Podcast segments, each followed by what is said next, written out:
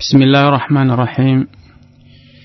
إن الحمد لله نحمده ونستعينه ونستغفره ونعوذ بالله من شرور أنفسنا وسيئات أعمالنا.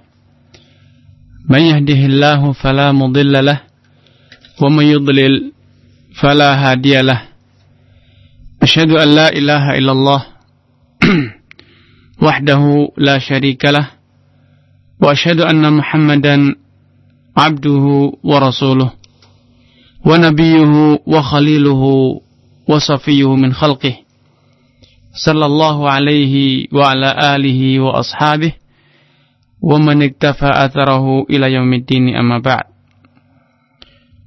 Saudaraku seiman dan seakidah pendengar radio Roja yang senantiasa dirahmati Allah Subhanahu wa taala.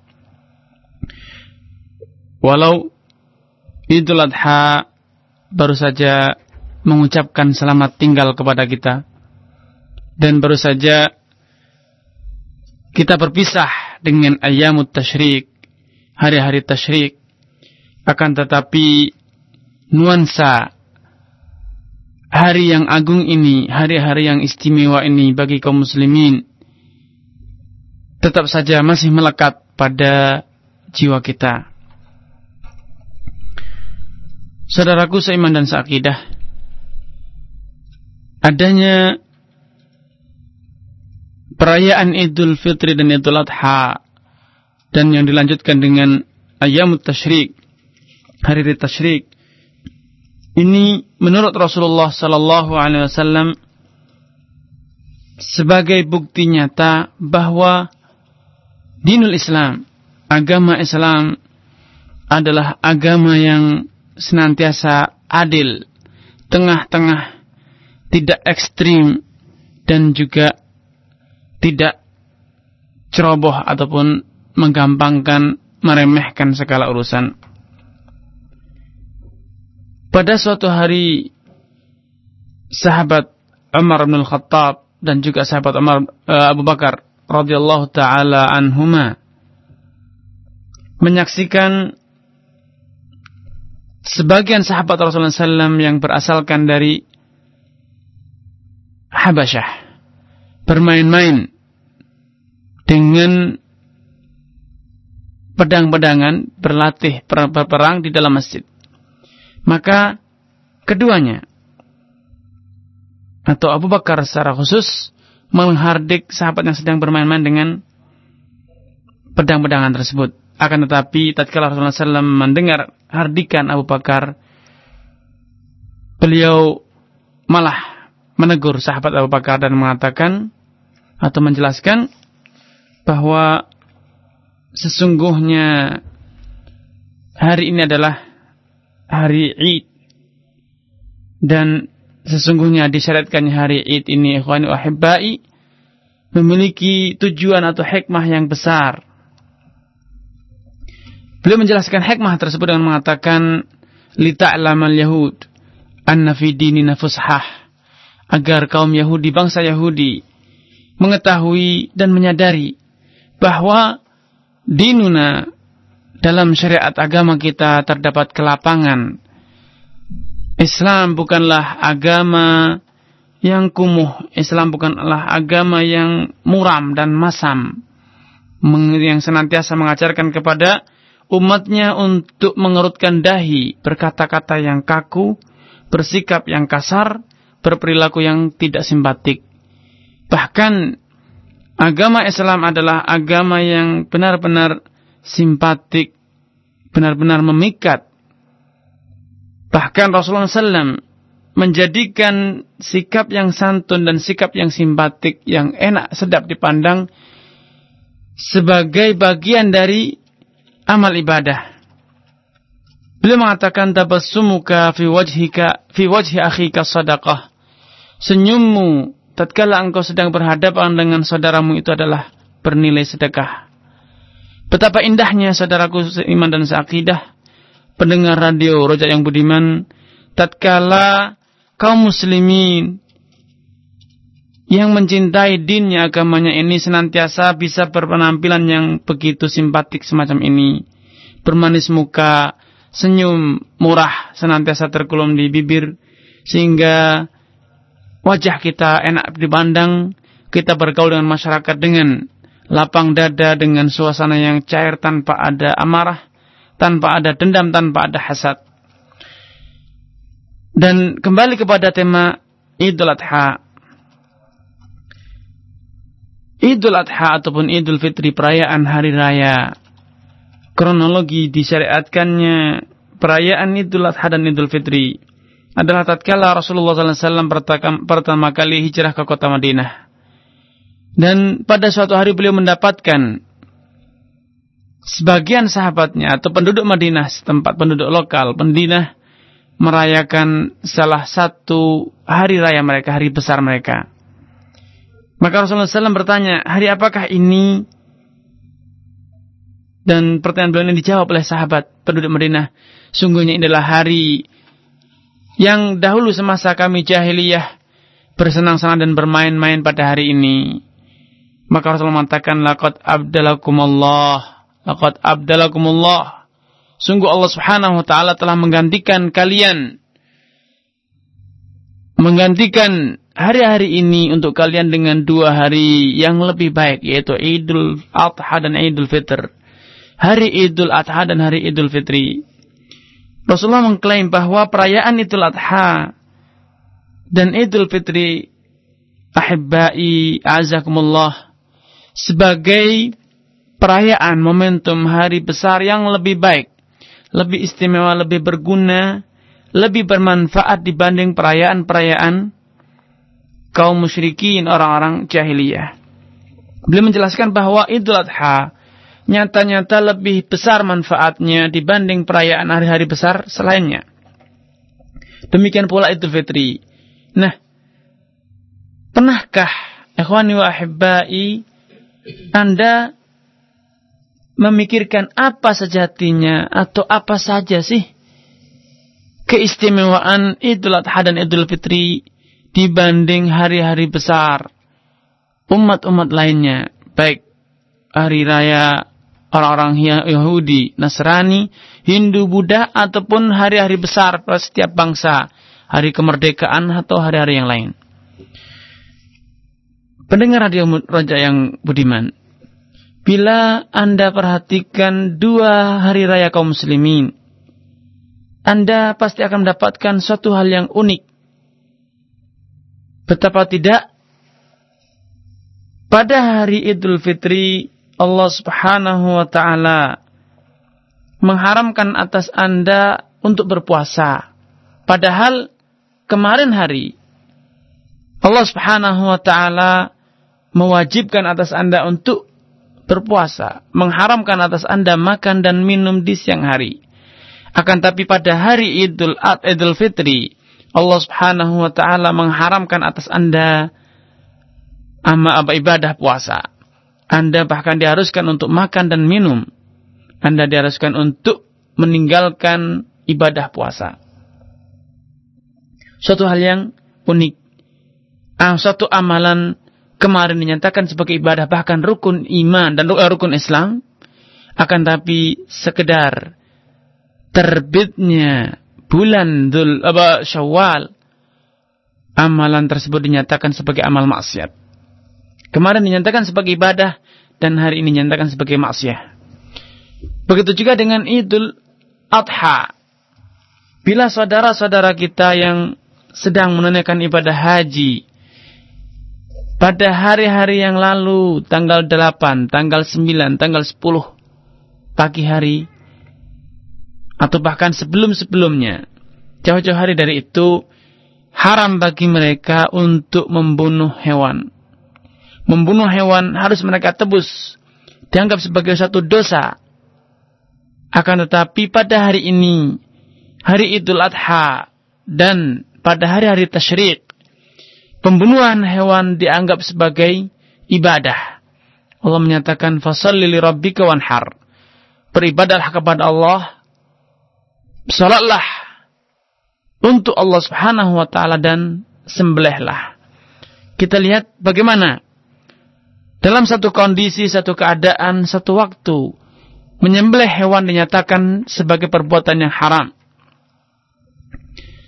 Dan di kesempatan yang lain pada waktu yang berbeda menyembelih hewan dinyatakan sebagai amal ibadah. Bahkan banyak para ulama mengatakan e, berkorban pada hari Idul Adha hukumnya wajib. Sebagaimana jemaah haji yang menjalankan ibadah kiran ataupun ibadah tamattu berhaji tamattu atau kiran wajib atas mereka untuk menyembelih hewan, membunuh hewan yaitu hewan udhi uh, adahi. Naam. Hewan hadi. Hadi. Padahal sebelumnya hewan tersebut haram untuk mereka sembelih. Allah mengatakan wala tahliku ru'usakum hatta yablughal hadyu mahillah. Wahai orang-orang yang sedang menunaikan ibadah haji, sedang berihram, jangan sekali-kali engkau mencukur rambutmu sampai tiba saatnya engkau menyembelih hajimu, hewan uh, uh, hadi yang kalian siapkan. Begitu juga saudara-saudara kita yang sedang menunaikan ibadah haji haram atas mereka untuk berburu. Orang yang sedang berihram haram untuk mereka untuk membunuh hewan buruan. Ini satu hal yang unik. Satu hari menyembelih, membunuh hewan itu adalah amal ibadah. Sebelumnya adalah amal maksiat. Hari ini haram membunuh, besok wajib membunuh hewan ternak. Hal yang serupa ikhwani wa terjadi pada istiqbalul kiblah. Pada awal Islam, Allah Subhanahu wa taala sebagaimana kita ketahui menjadikan Baitul Maqdis sebagai kiblat salat kaum muslimin. Akan tetapi setelah Rasulullah SAW berhijrah ke Madinah dan menetap di kota Madinah kira-kira 16 bulan lamanya. Allah Subhanahu wa taala menjadikan istiqbal Baitul Maqdis menghadap ke Baitul Maqdis ketika salat itu sebagai amal maksiat sebagai perbuatan yang haram. Sedangkan menghadap ke Ka'bah itulah amalan atau tawajjuh yang bernilai ibadah. Dengan demikian, sebelum bulan ke-16 Hijriah, menghadap ke Ka'bah ketika sholat itu bernilai maksiat, akan tapi setelah bulan 16 Hijriah, menghadap ke Ka'bah itu bernilai ibadah. Sebaliknya, tatkala Rasulullah SAW masih hidup di kota Mekah sebelum hijrah. Pada fase dakwah Rasulullah SAW di kota Mekah, menghadap ke Baitul Maqdis itu bernilai ibadah. Sedangkan menghadap ke Ka'bah itu bernilai maksiat. Tidak boleh sholat membelakangi Baitul Maqdis dan menghadap ke Ka'bah kala itu. Ini satu hal yang unik yang perlu kita atau layak untuk kita pikirkan ikhwani wa Subhanallah, satu amalan kadang bernilai ibadah, kadang bernilai maksiat. Hanya karena perbedaan hari. Sembelihannya sama, hewan yang disembelih sama. Bagaimana jamaah haji haram menyembelih hewan mereka sebelum datangnya tanggal 10 Dhul Hijjah. Tanggal 9 masih haram menyembelih hewan hadi mereka. Tapi ketika tanggal 10 Dhul Hijjah mereka halal membunuh. Hewan atau menyembelih hewan uh, hadi mereka. Ini satu hal yang unik sepantasnya kita renungkan mengapa demikian. Untuk mengetahui jawabannya, ikhwani wa ahibbai, Allah Subhanahu wa taala telah memberikan jawabannya, menitipkan jawaban ini pada firman-Nya. Allah mengatakan la yanalallaha luhumuha wala dima'uha walakin yanaluhu taqwa minkum. Sesungguhnya yang akan sampai yang akan diterima oleh Allah Subhanahu wa taala itu bukanlah daging sembelihan udhiyahmu, korbanmu, atau hadimu. Akan tetapi yang akan Allah terima, yang sampai kepada Allah, yang akan dilang, diangkat ke langit, itu adalah takwa kalian. Ketakwaan yang terletak di dalam dada kalian. Di dalam hati kalian. Dengan demikian, ikhwani wa hibbai,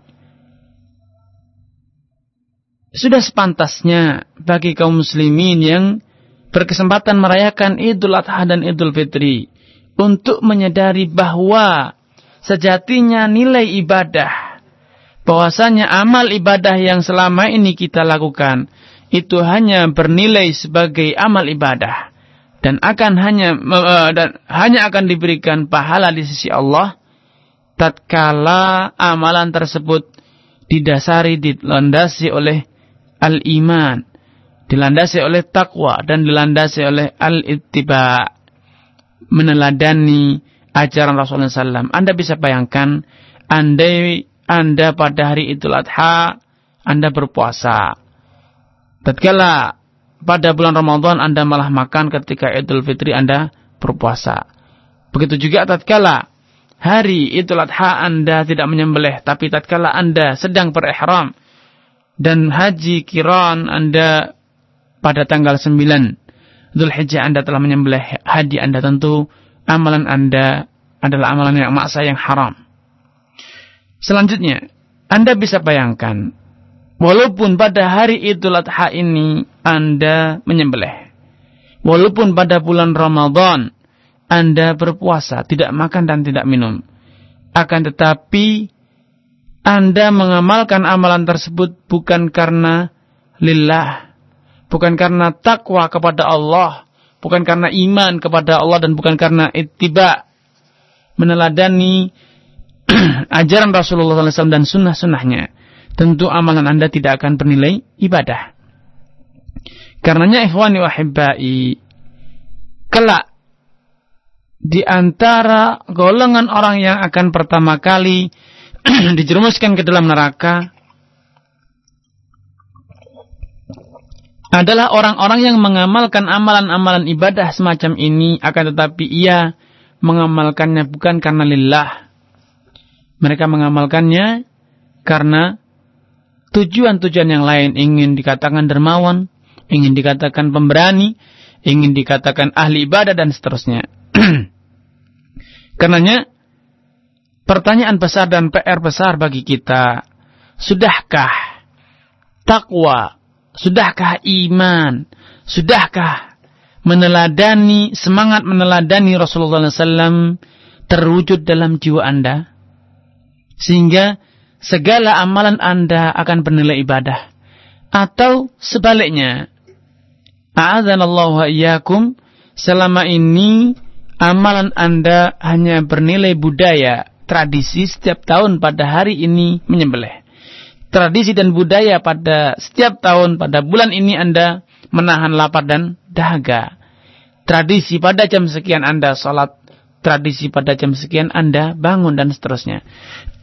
Kalau ini yang terjadi maka na'udzubillah amalan kita tidak akan diterima di sisi Allah Subhanahu wa taala dan amalan kita tidak akan bernilai ibadah.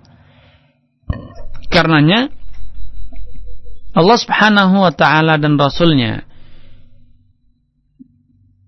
membagi umat manusia yang ada di dunia ini menjadi tiga golongan. Golongan pertama adalah golongan orang yang kafir yang jelas-jelas menentang Allah Subhanahu wa taala dan rasulnya. Golongan yang kedua adalah orang-orang mukmin, orang muslim yang jelas-jelas beriman, jelas-jelas berserah diri kepada Allah dan golongan yang ketiga adalah orang-orang munafik. Orang yang mengaku berpenampilan sebagai muslim, sebagai mukmin, sebagai orang yang bertakwa akan tetapi amalan yang diamalkan, ucapan yang dia ucapkan tidak dilandasi oleh al-iman, tidak dilandasi oleh ketakwaan. Semuanya hanya sekedar budaya, ikut-ikutan.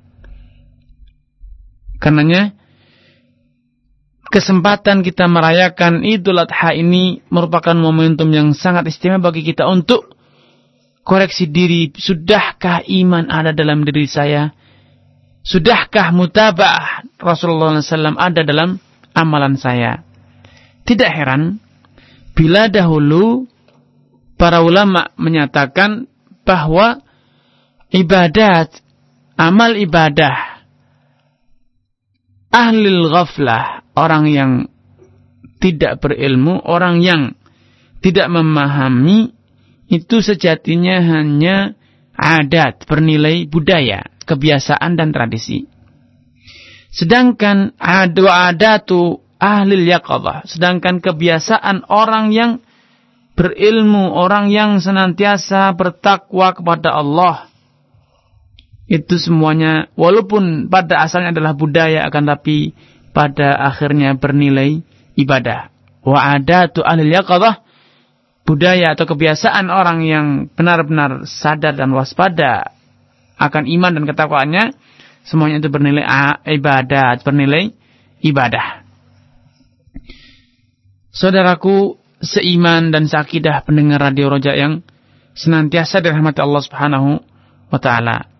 Dari sisi lain, Idul Adha dan Idul Fitri merupakan momentum bagi kita untuk berkoreksi diri, mengoreksi dan senantiasa menyadari bahwa sejatinya dalam kehidupan mengarungi kehidupan dunia ini kita tidak boleh lepas dari syariat Allah Subhanahu wa taala. Perayaan Idul Adha, kita merayakan Idul Adha ini karena mendapatkan syariat dari Rasulullah SAW. Kita ingat tadi pada awal cerita bahwa kronologi disyariatkannya Idul Adha dan Idul Fitri adalah karena adanya perayaan pengagungan suatu hari yang dimiliki oleh orang-orang jahiliyah dan ternyata Rasulullah SAW ditegur dan diganti. Laqad abdalakumullah. Sungguhnya Allah Subhanahu wa taala telah menggantikan kalian, menggantikan perayaan kalian ini dengan perayaan yang lebih baik yaitu perayaan Idul Adha dan Idul Fitri. Ini pelajaran kedua yang bisa kita petik. Artinya perayaan dalam Islam, pengagungan suatu hari mengatakan ini adalah hari yang agung, hari yang istimewa. Sejatinya itu adalah hanya wewenang Allah Subhanahu wa taala. Karenanya para ulama mengatakan tidak ada hari besar bagi kaum muslimin kecuali hari Idul Adha dan hari Idul Fitri. Kemudian yang keempat, saudaraku seiman dan seakidah, tadi saya telah memberikan satu isyarat, satu isyarat bahwa Idul Adha adalah suatu perayaan hari agung yang ada setelah kaum muslimin atau sebagian kaum muslimin menyelesaikan salah satu rukun Islam mereka yaitu dengan berhaji. Dan demikian pula dengan Idul Fitri. Idul Fitri dirayakan oleh kaum muslimin setelah mereka semuanya menjalankan salah satu rukun Islam mereka yaitu puasa bulan Ramadan dijadikannya Idul Fitri dan Idul Adha setelah terlaksananya dua rukun Islam, dua ibadah yang sangat besar yang memiliki kedudukan sangat tinggi dalam dinul Islam. Ini menggugah hati kita untuk senantiasa berikrar. Sejatinya bersenang-senang yang itu merupakan ciri khas perayaan Idul Fitri dan Idul Adha Sebagaimana yang tadi dikisahkan bagaimana para sahabat bermain-main dan bersenang-senang. Anak-anak kecil bermain duf, memukul rebana dan seterusnya. Sesungguhnya bersenang-senang. Sesungguhnya kaum muslimin hanya bisa bersenang-senang dan akan mendapatkan kesenangan yang sejati. Kapan? Tatkala mereka berhasil mendekatkan dirinya kepada Allah. Dan kesenangan yang paling besar, perayaan yang kebahagiaan yang paling besar yang dimiliki kaum muslimin adalah tatkala mereka berhasil menyempurnakan rukun Islam mereka dengan berhaji, dengan berpuasa. Karenanya, ikhwan wahibai, Anda bila ingin mendapatkan kebahagiaan kesenangan hidup yang sejati, maka dekatkanlah diri Anda kepada Allah Jalankanlah kataan kepada ini supaya Anda akan mendapatkan dan merasakan kebahagiaan yang sejati. Kesenangan yang sejati yang abadi. Sebagaimana yang Anda rasakan tatkala Anda merayakan dua hari ini. Anda merayakan, merasakan betapa bahagia, senang. Tatkala Anda berhasil menunaikan ibadah haji. Tatkala Anda berhasil menunaikan ibadah puasa. Karenanya Allah subhanahu wa ta'ala menegaskan kul bi fadlillah wa bi rahmatihi Fabidzalika falyafrahu. Katakanlah wahai Muhammad kepada hamba-hambaku, kul bi fadlillah. Katakanlah hanya dengan kemurahan Allah dan kerahmatannya. Kul bi fadlillahi wa bi rahmatihi fabidzalika falyafrahu. Hanya dengan itulah hendaknya mereka berbahagia, bersenang-senang. Dengan demikian akhwani wa ahibbai, kesenangan yang sejati yang seharusnya Anda upayakan, Anda perjuangkan.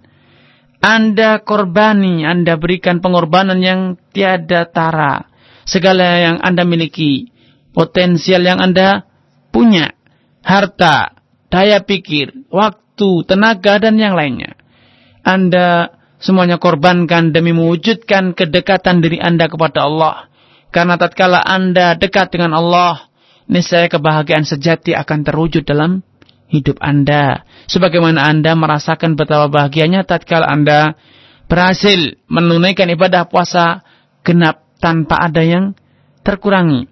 Anda berhasil menunaikan ibadah haji dengan sempurna sebagaimana yang dicontohkan oleh Rasulullah sallallahu alaihi wasallam. Selanjutnya ikhwani wa hibbai di antara hikmah dan pelajaran yang seyogianya kita petik dari perayaan Idul Adha. Kita lihat saudaraku seiman dan seakidah pada hari ini Idul Adha.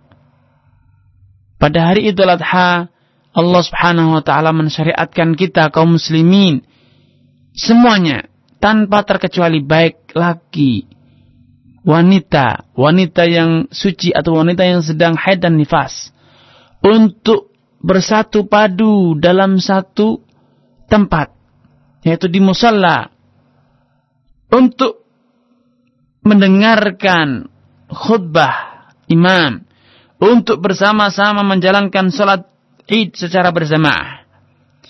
Ini menurut banyak para ulama sebagai satu syiar, sebagai satu simbol bagi kaum muslimin sebagai bagi agama Islam yaitu dengan adanya pertemuan besar semacam ini, perkumpulan besar kaum muslimin di satu tempat sama-sama menjalankan ibadah kepada Allah Subhanahu wa taala menyerukan takbir, tahlil, tahmid dan seterusnya. Ini sebagai satu isyarat bahwa bersatu padunya kaum muslimin, persatuan kaum muslimin dalam satu amalan, satu penampilan, satu rasa, perasaan, bahagia, tentram, kedamaian, senasib dan sepenanggungan itu merupakan salah satu prinsip, suatu hal yang sangat urgen dalam agama Islam. Karenanya para ulama menegaskan, menggariskan bahwa persatuan kaum muslimin hendaknya senantiasa diupayakan, diperjuangkan. Karenanya sering kali Rasulullah SAW tatkala meluruskan soft beliau mengatakan Saw la tusawwunna sufufakum la tusawwunna sufufakum kalian hendaknya benar-benar meluruskan safwa. Aw la yukhalifannallahu baina qulubikum. Kalau tidak niscaya Allah Subhanahu wa taala akan mencerai-beraikan hati kalian. Subhanallah. Sampai dalam penampilan ketika salat berbaris ketika dalam saf itu termasuk persatuan sebagai wujud nyata dari atau ekspresi nyata dari adanya kesamaan, adanya persatuan kaum muslimin. Sehingga tatkala ada dari kaum muslimin yang sedang menjalankan sholat tidak meluruskan saf, Rasulullah SAW memberikan ancaman yang sangat keras. Kalau kalian tidak meratakan saf, maka Allah pun akan mencerai berikan hati kalian. Karenanya, tatkala kaum muslimin bersatu padu dengan satu perasaan, satu rasa, satu amalan yaitu dengan menjalankan merasakan bahagianya Idul Adha, Idul Fitri, salat berjamaah di mus, di musalla Id. Ini sebagai bukti nyata bahwa persatuan kaum muslimin itu adalah suatu hal yang begitu organ dan bahkan prinsip dari prinsip agama kita yang harus kita upayakan bersama-sama. Makanya marilah kita masing-masing memberikan andil dalam mewujudkan persatuan ini meminimai sedemikian rupa semaksimal mungkin untuk menutup dan mengurangi pintu-pintu terjadinya perbedaan. Sampai pun perbedaan dalam penampilan. Sampai pun perbedaan dalam uh, tempat berdiri menjalankan ibadah kepada Allah. Ini penting ikhwani wa. Selanjutnya di antara hikmah yang bisa kita petik dari perayaan Idul Adha dan Idul Fitri terutama pada hari-hari tasyrik Rasulullah SAW telah menegaskan ayyamut tasyriki ayyamu aklin wa syurbin. Hari tasyrik adalah hari-hari untuk makan dan minum. Hari untuk merasakan kenikmatan Allah Subhanahu wa taala berupa makanan dan minuman. Kita bersenang-senang. Ini suatu hal yang unik saudaraku seiman dan seakidah.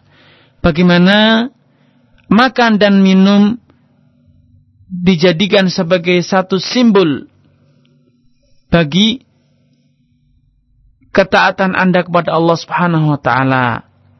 Padahal makan dan minum seperti tadi diisyaratkan di pertama pada bulan Ramadan adalah sebagai simbol akan kedurhakaan Anda kepada Allah. Tatkala Anda makan dan minum pada bulan Ramadan di siang hari maka itu adalah durhaka. Akan tetapi tatkala Anda makan dan minum pada hari tasyrik di siang hari maka itu adalah wujud nyata dari ketakwaan Anda kepada Allah Subhanahu wa taala. Ini menjadi satu pelajaran tersendiri bagi kita ikhwan wa ahibbai. Anda bisa ingat bagaimana tatkala Anda makan dan minum apalagi pada hari-hari tersebut, hari ayam tasyrik, Anda masih menikmati betapa nikmatnya makan sate kambing, hidangan masakan gulai kambing dan seterusnya dengan daging sapi, daging korban. Ini kan suatu kesenangan. Satu pelajaran penting dari sini ikhwani wahibai bahwa standar kebenaran, tolak ukur kebenaran dalam Islam itu tidak dapat dinilai dari derita atau susahnya suatu amalan. Kita lihat bagaimana orang kaum muslimin dinilai amalannya benar pada hari ini tatkala mereka bersenang-senang dengan makan dan minum. Karenanya seperti yang saya isyaratkan di depan, Islam itu tidak mengajarkan kita untuk hidup di sudut masjid, menjauhi segala kenikmatan dunia tidak.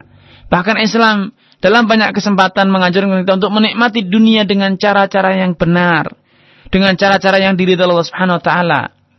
Sehingga demikian derita, susah atau hal-hal yang tidak nyaman, lapar dan itu itu bukan bagian dari Islam. Islam tidak ingin umatnya sengsara.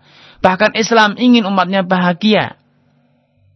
Walaupun dalam beberapa kesempatan dengan menjalankan syariat Islam mungkin Anda harus mengalami penderitaan. Tapi itu adalah tantangan, itu adalah pengorbanan dalam menjalankan ketaatan kepada Allah. Akan tapi itu tidak diinginkan secara khusus. Makanya dalam banyak ayat, dalam banyak hadis, Allah Subhanahu wa taala menekankan menegaskan ma yuridullahu bikumul yusra walaki yuridu bikumul yusr. Sungguhnya Allah Subhanahu wa taala tidak menginginkan dari kalian untuk mengalami kesusahan, kerepotan akan tapi Allah Subhanahu wa taala menghendaki dari kalian untuk mendapatkan kemudahan-kemudahan.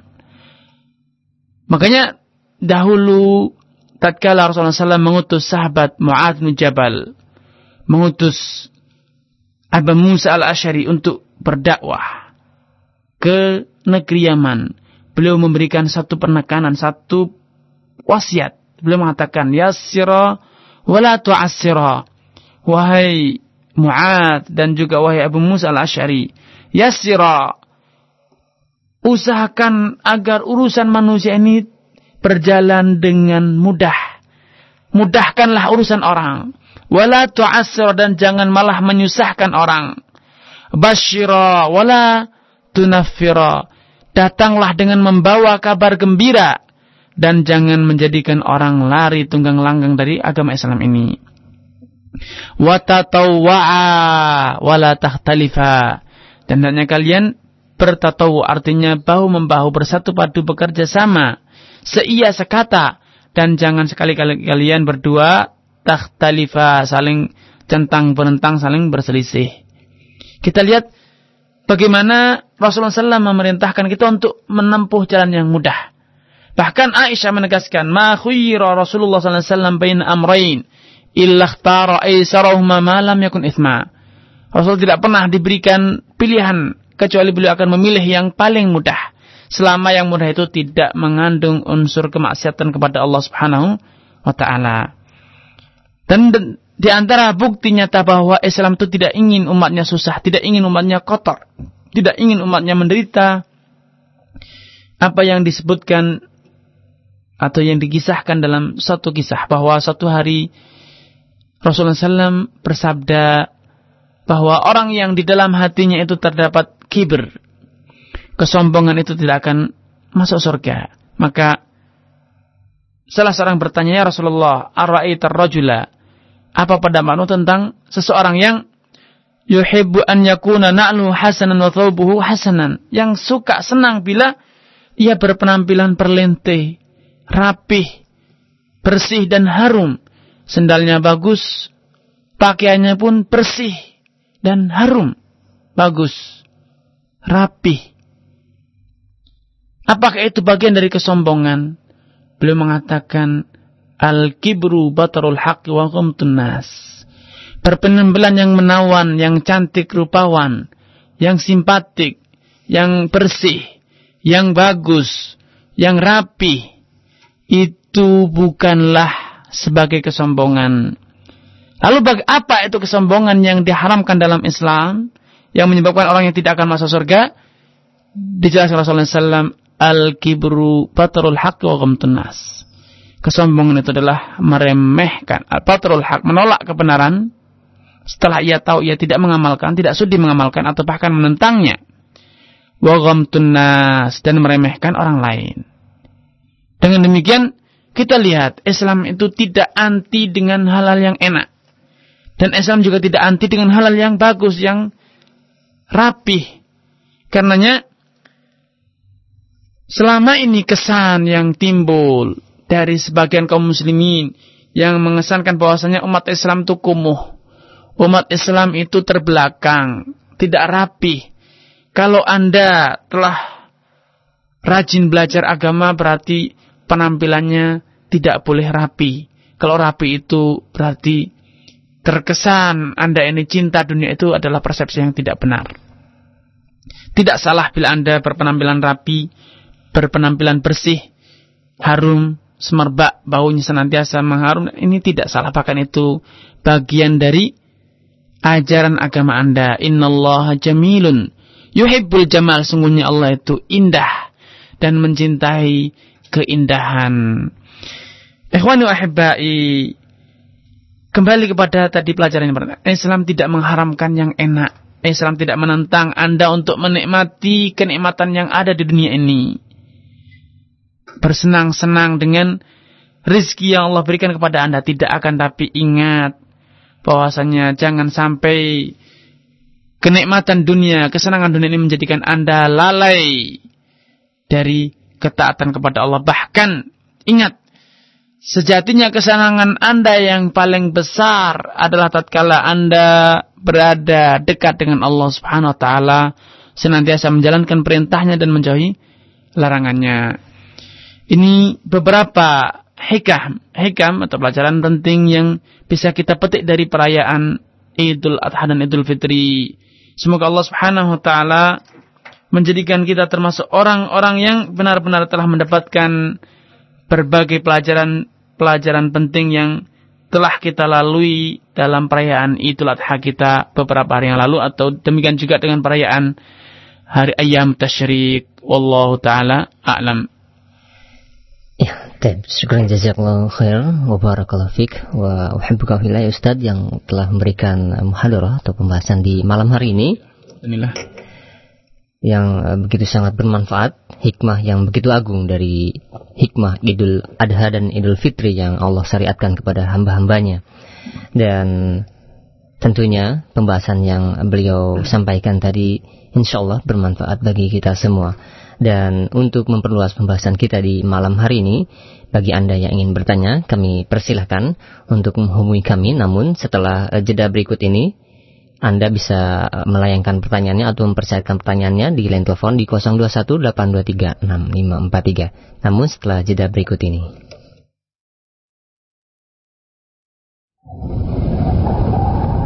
نور من القرآن قال الله تعالى أعوذ بالله من الشيطان وإذ قال إبراهيم رب اجعل هذا البلد آمنا واجنبني وبني أن نعبد الأصنام. رب إنهن أضللن كثيرا من الناس. فمن تبعني فإنه مني ومن عصاني فإنك غفور رحيم. ربنا إني أسكنت من ذريتي بواد بواد غير زرع عند بيتك المحرم ربنا ليقيموا الصلاة. ربنا ليقيموا الصلاة فاجعل أفئدة من الناس تهوي إليهم تهوي إليهم وارزقهم من الثمرات لعلهم يشكرون. راديو رجاء 756 كيلو هز للذاكرين والذاكرات. إذاعة القرآن الكريم. راديو دعوة أهل السنة والجماعة.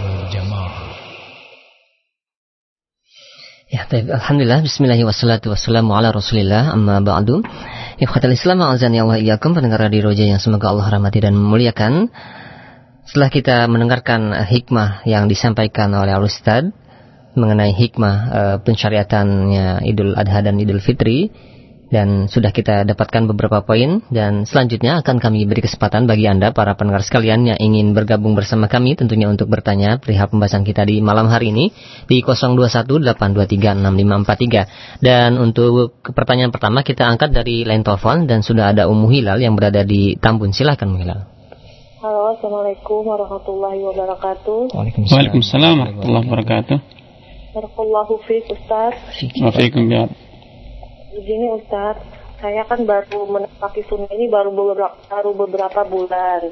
Terus kemudian kemarin waktu waktu waktu id untuk menentukan hari id itu ada dua pendapat kan ya Ustadz ya, ada yeah. yang hari Selasa dan ada yang hari Rabu dan masing-masing itu membawa dalil Ustadz, dalil yang mm -hmm. Jadi untuk saya yang baru belajar ini saya agak bingung harus yang yang mana yang harus saya ikutin, mm-hmm. apa saya ikutin yang yang mana gitu Ustadz. Padahal semuanya dua-duanya membawa dalil. Jadi untuk mengkompromikan dua dalil yang berbeda tersebut, gimana caranya ya Ustadz? Iya. Iya itu aja. Itu aja Mihal ya. Ya, Jazakumullahu khair. Assalamualaikum warahmatullahi wabarakatuh. Waalaikumsalam warahmatullahi wabarakatuh. Ya, Hilal dari mana tadi? Tambun. Tambun ya. Iya. Eh, permasalahan penentuan atau metode penentuan Idul Adha demikian juga Idul Fitri memang jauh-jauh hari telah diperselisihkan oleh para ulama. Banyak para ulama menyatakan metode penentuan Idul Adha dan Idul Fitri itu idealisnya atau idealnya uh, seluruh kaum muslimin di penjuru dunia ini menggunakan satu standar dan satu penentuan di mana pun hilal telah nampak maka hilal tersebut berlaku. Uh, hilal itu adalah bulan sabit. Bulan sabit tersebut berlaku bagi seluruh kaum muslimin di penjuru dunia. Karena idealnya kaum muslimin itu berada di bawah satu kepemimpinan yaitu seorang khalifah.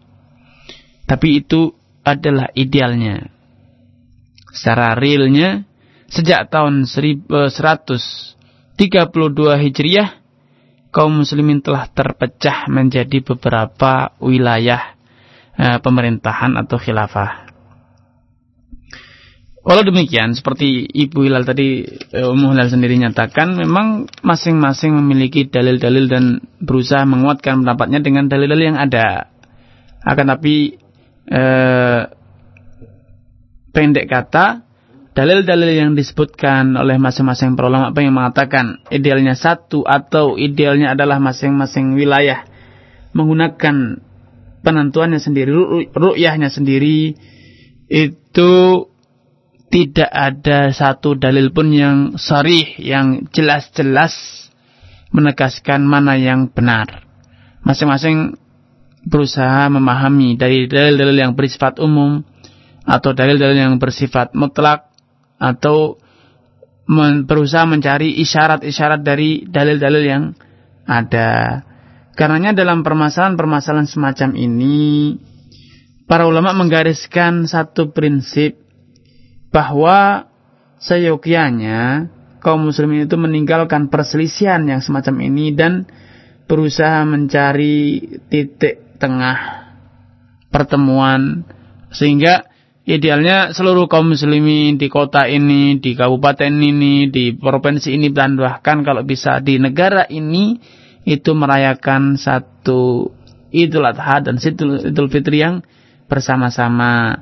Karena seperti tadi saya isyaratkan bahwa di antara manfaat atau merupakan bahkan merupakan uh, hikmah besar dari disyariatkannya salat Idul Adha, Idul Fitri adalah sebagai sarana mempersatukan, mempertemukan seluruh kaum muslimin dalam satu nuansa, satu perasaan, dalam satu amalan, dalam satu suasana dan seterusnya. Nah, kalau tujuan ini malah dalam mewujudkan tujuan ini kita malah berselisih, bertentang, bahkan mungkin saling menghujat, saling menyalahkan, saling uh, uh, mengintimidasi dan seterusnya, baik intimidasi secara fisik atau intimidasi secara ideologi atau secara moral, tentu Idul Adha ini malah gersang dari tujuan-tujuannya dan hikmah-hikmahnya. Sehingga persatuan yang seharusnya atau idealnya itu tercapai dengan perayaan Idul Adha ini malah tidak tercapai. Bahkan realnya Idul Adha dan Idul Fitri malah menjadi alasan menjadi biang terjadinya perpecahan dan persengketaan di antara kaum muslimin.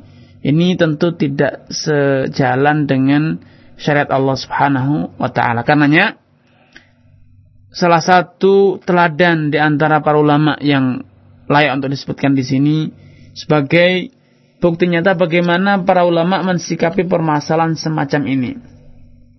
Tatkala para ulama semacam Syekh Al-Albani, begitu juga Syekh Ibn Bas, begitu juga Syekh Uthaymin, tokoh-tokoh atau uh, ulama-ulama zaman sekarang. Tatkala mereka masing-masing mengutarakan pendapatnya tentang metode penentuan hilal Dhul Hijjah atau hilal Syawal, bulan sabit uh, Dhul Hijjah atau Syawal atau Ramadan, masing-masing mengutarakan pendapatnya dan menguatkan salah satu pendapat sesuai dengan hasil kajiannya. Akan tapi biasanya mereka senantiasa menekankan bahwa bila suatu negeri kaum muslimin di bawah pemerintahan tertentu telah menentukan, maka tidak sepantasnya mereka berbeda dan menyelisihi kebanyakan kaum muslimin.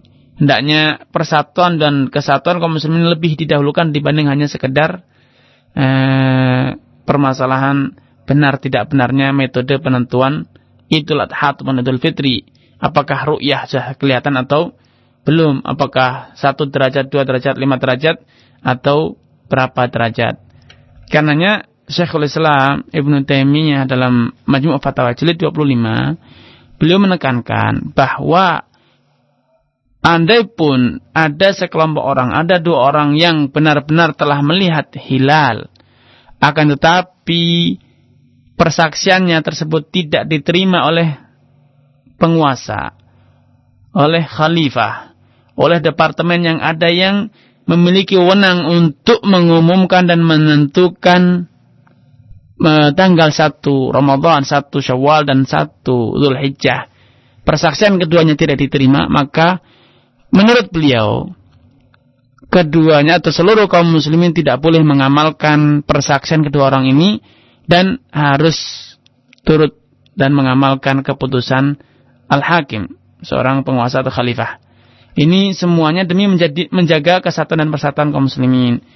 Terlebih-lebih menurut beliau, beliau mengkaji dari sisi lain. berdasarkan sabda Rasulullah SAW al-fitru yawma yaftrun nas wal adha yawma yudahin nas yang dinamakan Idul Fitri adalah di saat seluruh kaum muslimin seluruh masyarakat itu berbuka puasa. Dan Idul Adha adalah hari di mana seluruh kaum muslimin menyembelih korbannya. Karena menurut beliau andai ditakdirkan persaksian dua orang ditolak oleh penguasa yang berwenang maka kaum muslimin yang di Arafah bahkan bila persaksian orang ditolak oleh penguasa setempat, maka kaum muslimin berkewajiban berwukuf di Arafah pada tanggal 9 menurut versi pemerintah atau khalifah yang sah. Walaupun bisa saja sejatinya, realnya, tatkala mereka wukuf itu sudah tanggal 10. Karena ternyata e, persaksian dua orang itu ternyata benar. Akan tapi karena tidak diakui, ditolak karena satu dua sebab menurut pertimbangan khalifah atau pemimpin kaum muslimin yang sah di di sana, maka itu tidak masalah dan yang dinamakan Arafah adalah hari di mana kaum muslimin wukuf di sana. Walaupun sejatinya itu adalah tanggal 10. Karena ternyata persaksian kedua orang itu sejatinya benar akan karena satu dua alasan persaksian keduanya ditolak. Ini kita mendapatkan satu pelajaran besar di sini bahwa sejatinya persatuan dan kesatuan kaum muslimin ini penting sekali melebihi banyak hal.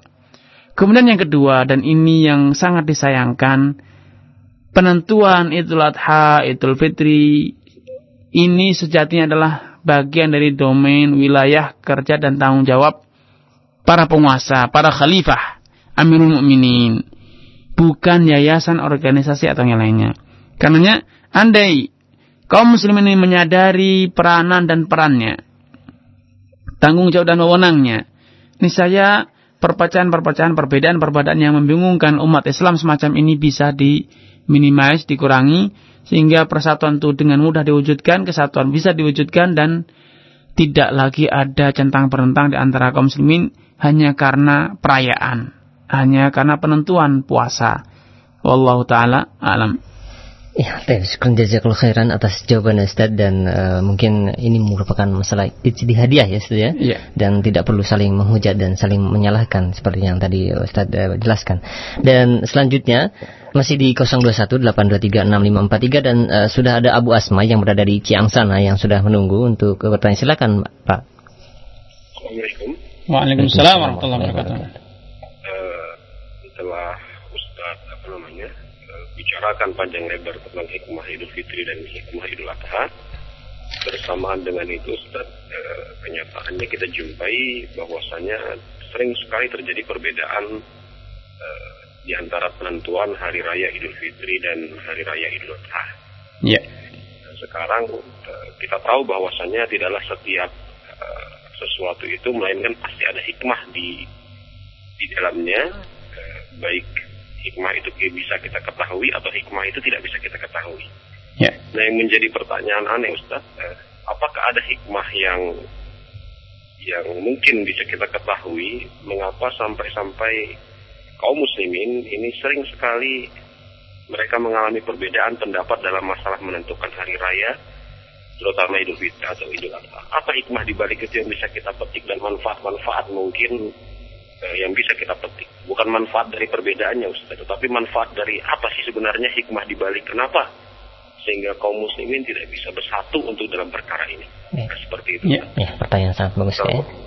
Ya, uh, Abu Asma, jazakumullah khairan ya. uh, atas pertanyaannya. Uh, ada beberapa hal yang perlu digarisbawahi tentang upaya mewujudkan persatuan kaum muslimin dalam mewujudkan persatuan itu pastilah kita harus berbicara tentang pemersatu. Kalau kita dalam konsep bernegara di negara kita ini bangsa Indonesia ini kan kita bersuku-suku, berpulau-pulau, berbahasa, bermacam beraneka-ragam bahasa, warna kulit dan bermacam-macam bangsa. Tapi semuanya itu bisa bersatu padu dalam satu negara karena ada pemersatu banyak hal di antaranya faktor bahasa Indonesia, faktor uh, adanya ras dan lain sebagainya. Karena tatkala kita berbicara tentang pemersatu, ya kita harus apa namanya persatuan kaum muslimin kita harus berbicara tentang pemersatu yang benar-benar kuat dan abadi. Apakah sejatinya pemersatu yang bisa menyatukan kaum muslimin, menghindarkan mereka dari perpecahan dengan dinamika yang ada dalam kehidupan mereka, perbedaan warna kulit, ras dan berbagai macam yang ada. Rasulullah Sallallahu Alaihi Wasallam dan hari-hari ini pada hari-hari semacam ini memberikan penegasan yang jelas tentang pemersatu kaum muslimin yang kekal dan kokoh. Beliau mengatakan tatkala berkhutbah di hari Mina dan juga di hari Arafah beliau menekankan kullukum min Adam. Sesungguhnya seluruh kalian adalah anak keturunan Nabi Adam. Wa Adam min turab dan Adam itu diciptakan Allah Subhanahu wa taala dari tanah. Dan ketahuilah annahu la fadla li arabin ala a'jami tidak ada kelebihan bagi orang Arab dibanding orang non Arab illa bitakwa kecuali dengan ketakwaan. Wala li ahmar ala abyad. Tidak ada keutamaan kelebihan bagi orang yang berkulit putih bersama namanya uh, kemerah-merahan dibanding orang yang berkulit putih atau berkulit hitam dan seterusnya. Kecuali bitakwa, kecuali dengan ketakwaan. Inilah sejatinya pemersatu kita. Innamal mu'minuna ikhwah. Allah menegaskan sungguhnya kaum mukminun itu adalah ikhwah bersaudara. Inilah pemersatu kita iman dan ketakwaan. Sehingga bila kita mengeluhkan tentang fakta adanya perbedaan perselisihan, sejatinya adanya perbedaan, adanya perselisihan ini itu merupakan indikator kuat bahwa pemersatu di antara kita ini telah luntur. Faktor yang dapat menyatukan kita kaum muslimin ini telah lekang. Apakah yang lekang? Iman kita, ketakwaan kita. Kita tidak lagi berbicara karena atas dasar iman, atas dasar takwa akan tapi sering kali kita berbicara dengan dasar kepentingan, organisasi, ras, keturunan dan lain sebagainya. Makanya seperti kita tahu sendiri setiap tahun masalah Idul Adha, Idul Fitri, Ramadan menjadi polemik dan menimbulkan perpecahan dan perpecahan. Seakan persatuan dan kesatuan kaum muslimin ini adalah suatu hal yang mustahil untuk diwujudkan bagaikan pepatah orang Jawa mereka mengatakan bagaikan orang kerdil orang cebol ingin gayuh lintang ingin menyentuh bintang mana mungkin orang yang tinggi tidak bisa apalagi orang cebol Hingga mustahil seakan seperti itu. Bahkan menantikan tumbuhnya jamur di musim kemarau katanya. Seakan-akan kita betapa sulitnya kaum muslim ini bersatu. Ini adalah bukti nyata. Lahir kita mengatakan walaupun lisan kita mengingkari. Praktek kita mengatakan, mengikrarkan sejatinya antara kita tidak lagi ada pemersatu yang ada hanyalah faktor kepentingan. Bila kepentingan telah selesai maka selesai pula persahabatan dan persatuan kita. Bila kita berbeda kepentingan maka tidak ada persatuan dan kesatuan. Ini sangat sangat menyayat dan menyayat hati-hati kita ikhwan ahibai sekalian. Ternyata kita yang selama ini mengenakan baju Islam, baju muslim ternyata sulit untuk bersatu dengan kaum muslimin sehingga realnya kita mengatakan, mengikrarkan kepada dunia internasional bahwa kita sejatinya telah kehilangan pemersatu. Sehingga kita terkotak-kotak dengan organisasi, terkotak-kotak dengan suku, dengan ras, dengan bahasa dan berbagai macam faktor lainnya. Pemersatu yang menyatukan kaum muslimin yang berhasil menyatukan antara Bilal, seorang budak dengan Abu Bakar seorang yang bernasab berdarah biru kata orang yang bisa menyatakan Salman Al-Farisi dengan Umar bin Khattab Al-Faruq dengan Ali bin Abi Talib dengan Abu Sufyan dengan Muawiyah radhiyallahu taala anhum yang menyatukan mereka dengan Al Hasan dan Al Husain keturunan Rasulullah SAW itu saat ini telah luntur. Iman yang telah mempersatukan mereka telah lekang dari dada kita. Ini yang pertama saudaraku seiman dan sakidah kemudian yang kedua sering kali kita ini membesar-besarkan yang kecil dan mengecilkan yang besar. Saya sering prihatin mengelus dada. Permasalahan penentuan Ramadan dibesar-besarkan, diekspos di mass media. Padahal Ramadannya tidak dipermasalahkan. Betapa banyak kaum muslimin yang tidak puasa tidak pernah diungkit di mass media.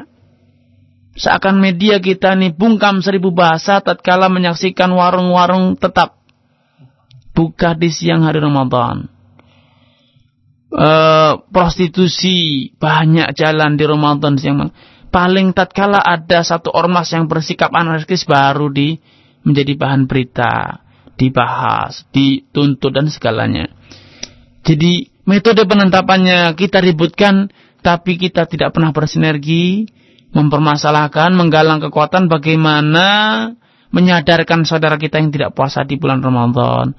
Bagaimana menyadarkan para pedagang makanan di bulan Ramadan yang tetap berjualan kepada kaum muslimin. Ini seharusnya yang lebih kita tekankan. Begitu juga itu ladha. Kita tidak pernah mempeributkan, tidak pernah mempermasalahkan apakah kaum muslimin pada itu ladha ini benar-benar telah berkorban karena lillah Ataukah masih banyak kaum muslimin yang berkorban untuk Nyiroro Kidul? Untuk Gunung Merapi yang katanya Mbah Petro atau yang lainnya. Betapa banyak kaum muslimin di antara kita di hari-hari Idul Adha ini yang masih punya keinginan untuk berkorban untuk selain Allah larung kepala kerbau di pantai selatan yang katanya mengorbankan modus gembel di e, puncak Merapi demi menghentikan amarah Mbah Petro atau siapa kayak namanya. Subhanallah. Ini tidak kita ributkan. Yang kita ributkan kapan kita itu latha. Subhanallah. Itu latha ini hanya sekedar sarana untuk syiar agar kita ini bersatu padu. Yang intinya adalah kita semuanya mengikrarkan, kita semuanya kembali bersatu padu di bawah naungan, di bawah uh, apa namanya satu bangunan yang satu yaitu al-iman dan takwa. Ini yang kita ributkan tapi substansi intinya ini sering kita lalaikan. Iman, takwa ini kita lalaikan. Waktunya yang kita ributkan tapi tujuan dari Idul Adha, maksud dari salat Idul Adha, maksud dari puasa Ramadan, maksud dari Idul Fitri kita lalaikan, kita lupakan. A'adzanallahu iyyakum. Ini yang kedua ikhwani wahibbai. Kemudian yang ketiga ada yang perlu digarisbawahi yang ketiga dan ini mungkin yang uh, terakhir dalam menjawab pertanyaan uh, Abu Asma. Uh, sering kita ini lupa atau pura-pura lupa tentang peranan dan posisi kita sejatinya kita siapa sih? Kok kita memperselisihkan tentang penentuan Idul Adha? Bukankah penentuan Idul Adha ini adalah domainnya penguasa kita, umara kita, domainnya ulama kita?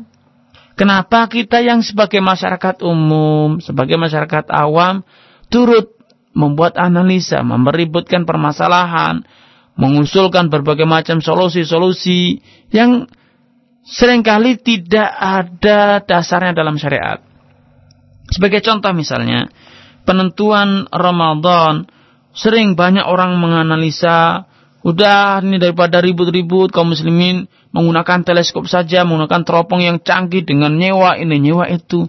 Kenapa mempersulit hidup di dunia bukankah Allah Subhanahu wa taala sudah mempermudah? Allah mengatakan melalui lisan Rasulullah SAW fa in ghumma alaikum fa akmilul iddata simple.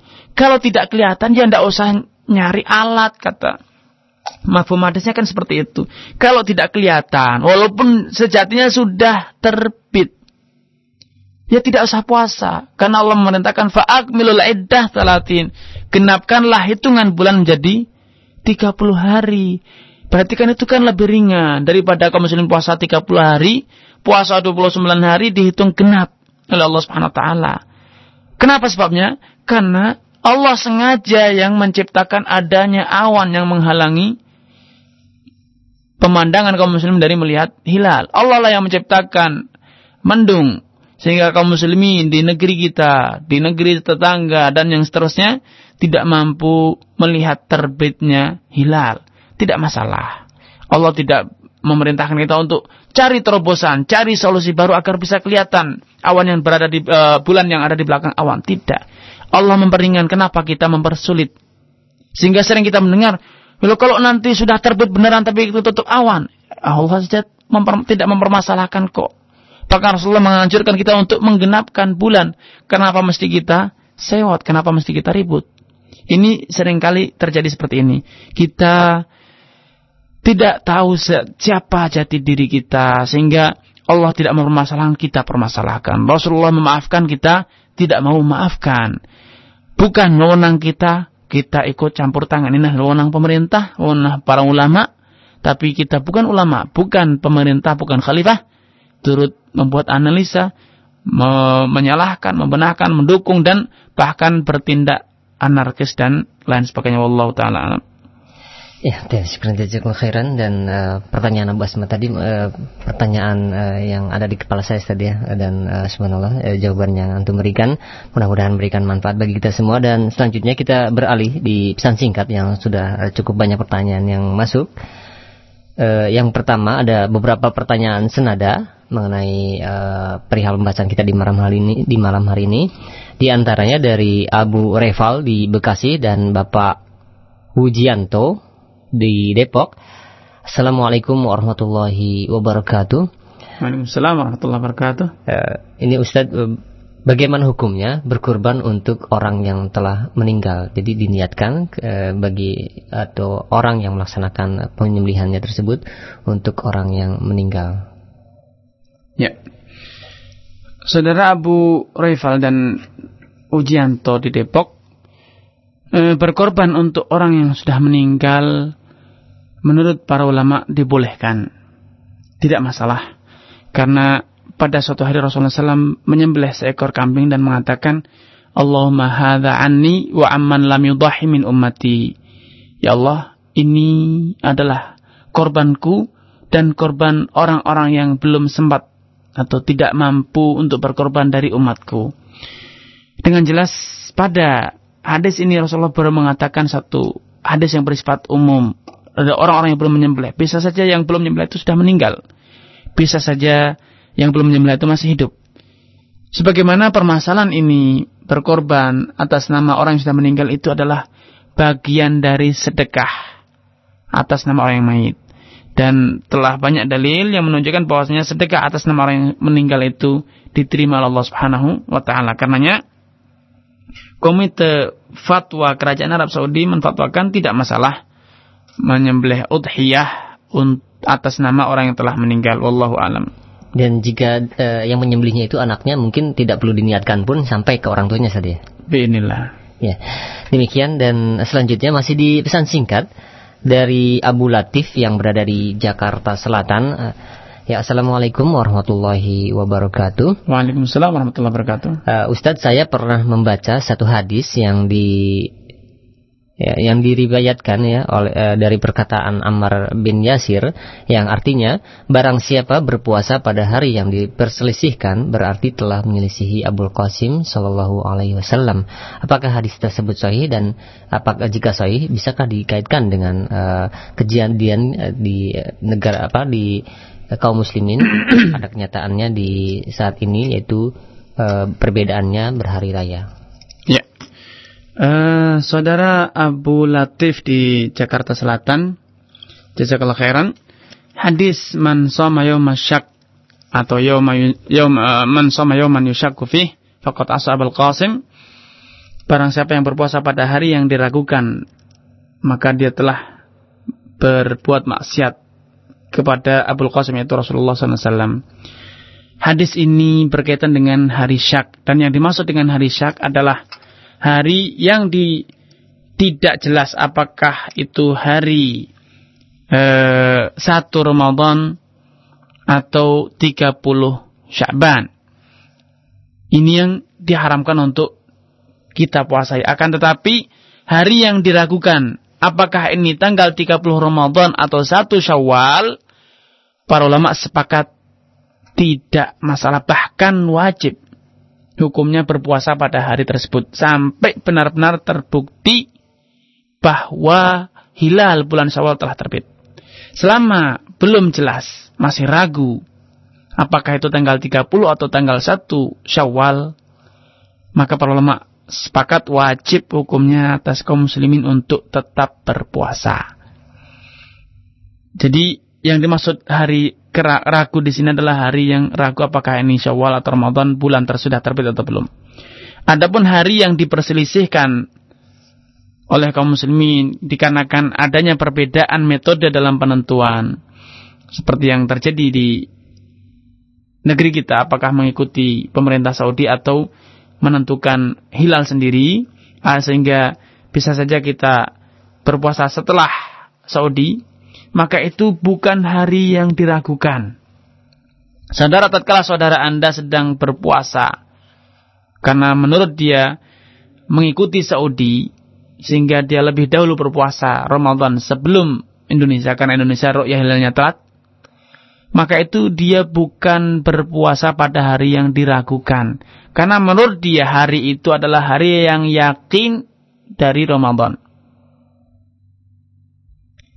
sebaliknya saudara-saudara kita yang masih tetap berpuasa pada tanggal 30 Ramadan walaupun menurut uh, ru'yah Saudi itu sudah tanggal 1 Syawal, maka itu dia tidak berpuasa pada hari ragu.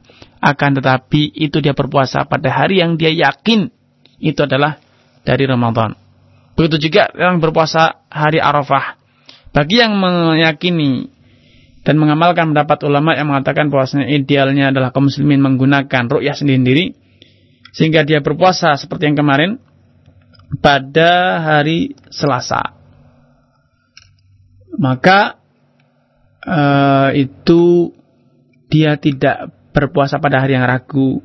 Atau diragukan karena dia berpuasa pada hari yang menurut dia yakin itu adalah uh, tanggal 9 Dzulhijjah dan demikian seterusnya. Karenanya ada satu poin yang ingin saya tekankan. Sudah saatnya kaum muslimin ini untuk mem memiliki dan menyadari bahwa di dunia ini banyak mata banyak pasang mata artinya marilah ikhwan wahibah kita ini bisa memandang permasalahan yang terjadi di tengah-tengah kita dari sudut pandang saudara kita. Jangan hanya sudi di sudut kita sendiri. Menurut saya itu salah. Sehingga orang itu sesat. Sehingga orang itu menentang agama, menentang sunnah Nabi. Itu tidak benar. Karena menurut saudara kita, justru itulah yang benar, itulah yang sunnah. Adapun yang kita lakukan, yang kita e, sampaikan itu justru salah. Karenanya saya ingin menyebutkan satu kisah yang unik. Pada suatu hari, Al-Imam Ahmad ditanya tentang hukum sholat di belakang imam yang keluar darah dari hidungnya. Menurut Imam Ahmad, beliau berpendapat, keluarnya darah dari hidung itu membatalkan wudhu. Sehingga orang yang sudah mimisan dan keluar darah dari hidungnya tidak boleh sholat harus wudhu terlebih dahulu dan baru sholat. Akan tapi menurut Imam Malik, keluarnya darah dari hidung itu tidak membatalkan wudhu. Karena tatkala Imam Ahmad ditanya, bolehkah kita berjamaah di belakang orang yang keluar mimisan tapi dia tidak keluar dari sholatnya?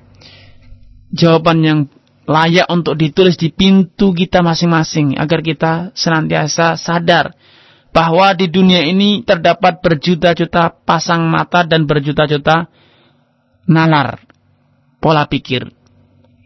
Beliau mengatakan, "Kaifala usolli wara'a Malik?" Mana mungkin aku enggan untuk sholat di belakang Imam Malik? Artinya, maksud beliau, andai Imam Malik hidup di zaman sekarang dan jadi imam, kemudian dia mimisan dan terus nekat sholat, Walaupun menurut saya wudhunya itu batal, tapi kan menurut Imam Malik tidak batal. Karenanya para ulama menggariskan kaidah dalam imamah, dalam makmum dan imam adalah barang siapa yang menurut pendapatnya sholat dirinya itu sah, maka dia boleh menjadi imam kita. Tidak seperti yang diyakini oleh orang-orang yang fanatis, kata dalam tempurung, atau orang yang menganggap dunia ini bagaikan daun kelor.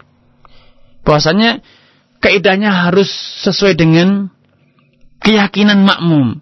Jadi kalau imamnya menurut keyakinan makmum tidak sah, maka tidak sah bermakmum dengan dia ini adalah cara pikir orang yang menganggap dunia ini bagaikan daun kelor. Karenanya pada kurun 100 tahun yang lalu, mungkin ada dari pendengar yang kala itu pernah berhaji, atau bahkan tidak sampai 100 tahun, kira-kira 50 tahun yang lalu. Di Makkah dan Madinah, setiap kali waktu sholat tiba, maka akan ada empat kali adzan, empat kali ikomat dan empat kali sholat jamaah. Yang pertama kali adzan adalah para penganut madhab Hanafi beradhan dengan metode adhan mereka. Selanjutnya setelah selesai adhan Hanafi, adhan Maliki. Selanjutnya adhan Syafi'i dan adhan Ambali. Selanjutnya ikomat Hanafi dan sholat Hanafi. Dan selanjutnya sholat uh, ikomat Maliki dan sholatnya Maliki dan demikian seterusnya. Satu masjid terjadi empat adhan, empat ikomah, empat kali sholat jamaah. Inikah yang kita impikan saudaraku? Akankah kita ini mendambakan terjadinya praktek-praktek semacam ini di tempat di musola yang sama terjadi dua kali sholat id sama-sama menyesatkan yang sholat kemarin tidak sah karena tidak pada waktunya yang sebaliknya yang sholat besok hari tidak sah karena sudah bukan waktunya lagi dan ucapan-ucapan yang serupa karenanya Sudut pandang semacam ini, pola pikir yang semacam ini hanya membangkitkan dan menyulut fanatisme dalam masyarakat, ta'assub dalam pendapat, dan itu ujung-ujungnya seperti yang terjadi di Mekah dan Madinah beberapa puluh tahun yang lalu. Tentu ini kondisi yang tidak kondusif, tidak sesuai dengan syariat, dan nyata-nyata bertentangan dengan prinsip-prinsip agama Islam. Karenanya marilah kita ini bisa bersikap dewasa, bisa memandang satu permasalahan itu kadang dari sudut mata kita dan kadang dari sudut pandang saudara kita sehingga kita bisa bersikap objektif, bersikap dewasa, bisa toleransi dengan saudara kita dan tidak ber, apa, melampaui lang, uh, kedudukan kita dengan mengatakan dia itu niatnya tidak baik, sudah dikasih tahu bahwasanya id adalah sekarang masih nekat salatnya besok. Ini kan e, lontaran-lontaran statement-statement yang tidak sepantasnya muncul dari kaum muslimin. Wallahu taala alam. Ya, Allah ya barakallahu fik. Syukran jazakallahu khairan kepada Ustaz yang telah memberikan jawaban yang sangat bermanfaat sekali. Dan selanjutnya kita beralih di telepon dan rupanya uh, satu penelpon terakhir ya di kesempatan malam hari ini dan uh, sudah ada Al-Akh Abu Ihsan yang berada di Pasar Bo. Silakan Al-Akh Abu Ihsan. Ah, begini. Assalamualaikum Ustaz. Assalamualaikum warahmatullahi wabarakatuh. Ini saya mau nanya, apakah betakbir tahmid dan tahlil khusus di hari di ba'da salat wajib di hari Raya Idul Fitri atau ada Idul Adha yang dikomandi, dikomandoi oleh imam itu yang selama ini biasa di masyarakat ada dasar hadis dari Rasulullah SAW. Ya. Bukankah ada sudah ada takbir, tahmid, tahlil yang sudah pasti dari sunnah setiap pada salat wajib? Gitu aja Ustaz. Ya. Assalamualaikum. Waalaikumsalam warahmatullahi wabarakatuh. Akhuna saudara Abu Ihsan dari Pasar Rebo takbir mengucapkan takbir atau yang diistilahkan dengan takbiran pada malam Idul Fitri. Eh, para ulama menjelaskan bahwa memperbanyak takbir, mengumandangkan takbir atau yang diistilahkan dengan takbiran pada malam Idul Fitri hingga keluarnya imam atau dimulainya sholat Idul Fitri. Itu adalah satu amalan yang nyata-nyata diajarkan dalam Al-Quran bukan lagi dalam sunnah. Bukan hanya dalam Al-Sunnah Nabi SAW maka tapi dalam Al-Quran. Allah menegaskan walitukmilul iddata walitukabirullah ala ma hadakum wa la'allakum tashkurun.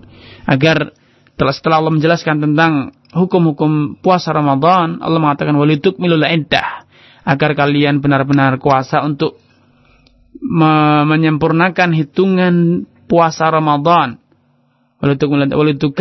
Dan agar kalian mengumandangkan takbir kepada Allah Subhanahu wa taala atas petunjuk yang Allah berikan kepada kalian sehingga kalian mampu menjalankan puasa dengan sempurna. Ayat ini menurut para ulama ahli tafsir dan juga ulama ahli fikih menjadi dasar disyariatkannya bertakbir pada malam Idul Fitri. Sedangkan Idul Adha para ulama mengkiaskannya dengan seingat saya dalilnya adalah mengkiaskannya dengan Idul Fitri. Walaupun selanjutnya jumhur ulama keempat imam madhab Hanafi, Maliki, Hambali dan Syafi'i mereka me juga menfatwakan disunahkan pada hari-hari tasyrik untuk bagi kaum muslimin untuk banyak-banyak bertakbir hanya saja takbirnya muqayyadah hanya terbatas pada usai menjalankan sholat fardu. E, mereka berdalilkan dengan berbagai riwayat dari salafun salih dari para sahabat yang menyebutkan bahwa mereka demikian dahulu prakteknya. Akan tapi riwayat-riwayat tersebut dikritisi oleh sebagian ulama. Akan tapi ini pada kesempatan ini saya tidak ingin membahas tentang riwayat-riwayat tersebut ini pastilah membutuhkan waktu yang sangat panjang lebar. Akan tapi yang ingin saya tekankan eh, amalan tersebut difatwakan oleh kebanyakan ulama terlebih-lebih kalau takbir pada malam Idul Fitri jelas-jelas adalah landasannya. Hanya saja yang perlu ditekankan yang kedua di sini adalah metode pelaksanaannya. Kenapa mesti harus dikomandoi dengan satu suara? Bukankah bila masing-masing bertakbir itu akan lebih tulus? Bukankah tatkala kita bertakbir sendiri itu akan mencerminkan puasanya keseriusan kita bertakbir? Penghayatan kita terhadap makna takbir. Kemudian juga uh, lebih bervariatif karena artinya tatkala sendiri ada yang di pasar, ada yang di jalan, ada yang di dalam rumah, ada yang di ladang dan seterusnya. Sehingga kumandang takbir, seruan gema takbir itu bukan hanya di dalam masjid sebagaimana yang selama ini kita saksikan di negeri kita, akan tetapi takbir akan menggema di seluruh penjuru bumi kita. Ada yang di ladang, ada yang di jalan, ada yang di dapur, ada yang di ruang tamu, ada yang di pasar dan di pertokoan. Sehingga nuansa takbir, nuansa pengagungan Allah Subhanahu wa taala itu akan benar-benar menyelimuti seluruh uh, kota kita, seluruh kampung kita dan seterusnya. Wallahu taala alam. Syukran jazakallahu khairan atas jawabannya dan mungkin uh, tadi pertanyaan terakhir ya dan jawaban terakhir yang disampaikan. Satu kesimpulan akhir untuk menutup uh, perjumpaan kita di malam hari ini Ustaz. Silakan. Ikhwan wa ahibbai pendengar radio Rojak yang budiman. Idul Adha sebagaimana tadi telah dijelaskan adalah momentum bagi kita untuk mewujudkan impian persatuan, mengembalikan kejayaan kaum muslimin dengan terwujudnya persatuan dan kesatuan di antara kita. Karenanya marilah kita masing-masing mulai menyadari tentang pentingnya peranan kita dalam mewujudkan ini. Masing-masing mulai menyadari pentingnya toleransi, pentingnya menyadari bahwasanya saudara kita juga memiliki pendapat dan seterusnya. Kemudian yang kedua yang saya ingin ingatkan bahwa nilai ibadah wani ahibba itu sejatinya dipengaruhi besar oleh ketulusan niat Anda, ketakwaan hati Anda. Karena bisa saja satu amalan itu satu hari bernilai ibadah, di hari lain bernilai maksiat. Sekarang menjadi nilai ibadah dan besok menjadi satu yang diharamkan. Akan tetapi di saat amalan tersebut diwajibkan maka kita mengamalkan dan dengan sepenuh keyakinan dengan sepenuh keikhlasan, ketulusan dan tatkala itu diharamkan kita pun meninggalkannya dengan sepenuh ketakwaan dan iman. Sehingga dapat disimpulkan sejatinya yang menjadi nilai itu memberikan atau memiliki nilai ibadah yang paling besar adalah takwa Anda dan yang kedua adalah keselarasan Anda dalam menjalankan syariat Rasulullah Shallallahu Alaihi Wasallam. Inilah standar benar tidaknya amalan Anda. Dengan demikian bila Anda puasa pada hari raya, tentu Walaupun Anda ikhlas tentu haram. Dan walaupun Anda puasa di bulan Ramadan, walaupun sesuai dengan sunnah Rasulullah SAW, tatkala Anda tidak ikhlas, tentu itu tidak bernilai ibadah. Suatu amalan akan bernilai ibadah tatkala Anda ikhlas. Karena takwa lillahi ta'ala. Dan yang kedua, amalan Anda selaras dengan syariat Rasulullah Sallallahu Alaihi Wasallam. Wallahu alam. Mohon maaf atas segala kekurangan dan kekhilafan. Dan mungkin ada kata-kata yang kurang berkenan saya sebesar-besarnya dan sedalam-dalamnya mohon maaf kepada pendengar sekalian wallahu alam bisawab. Wassalamualaikum warahmatullahi wabarakatuh.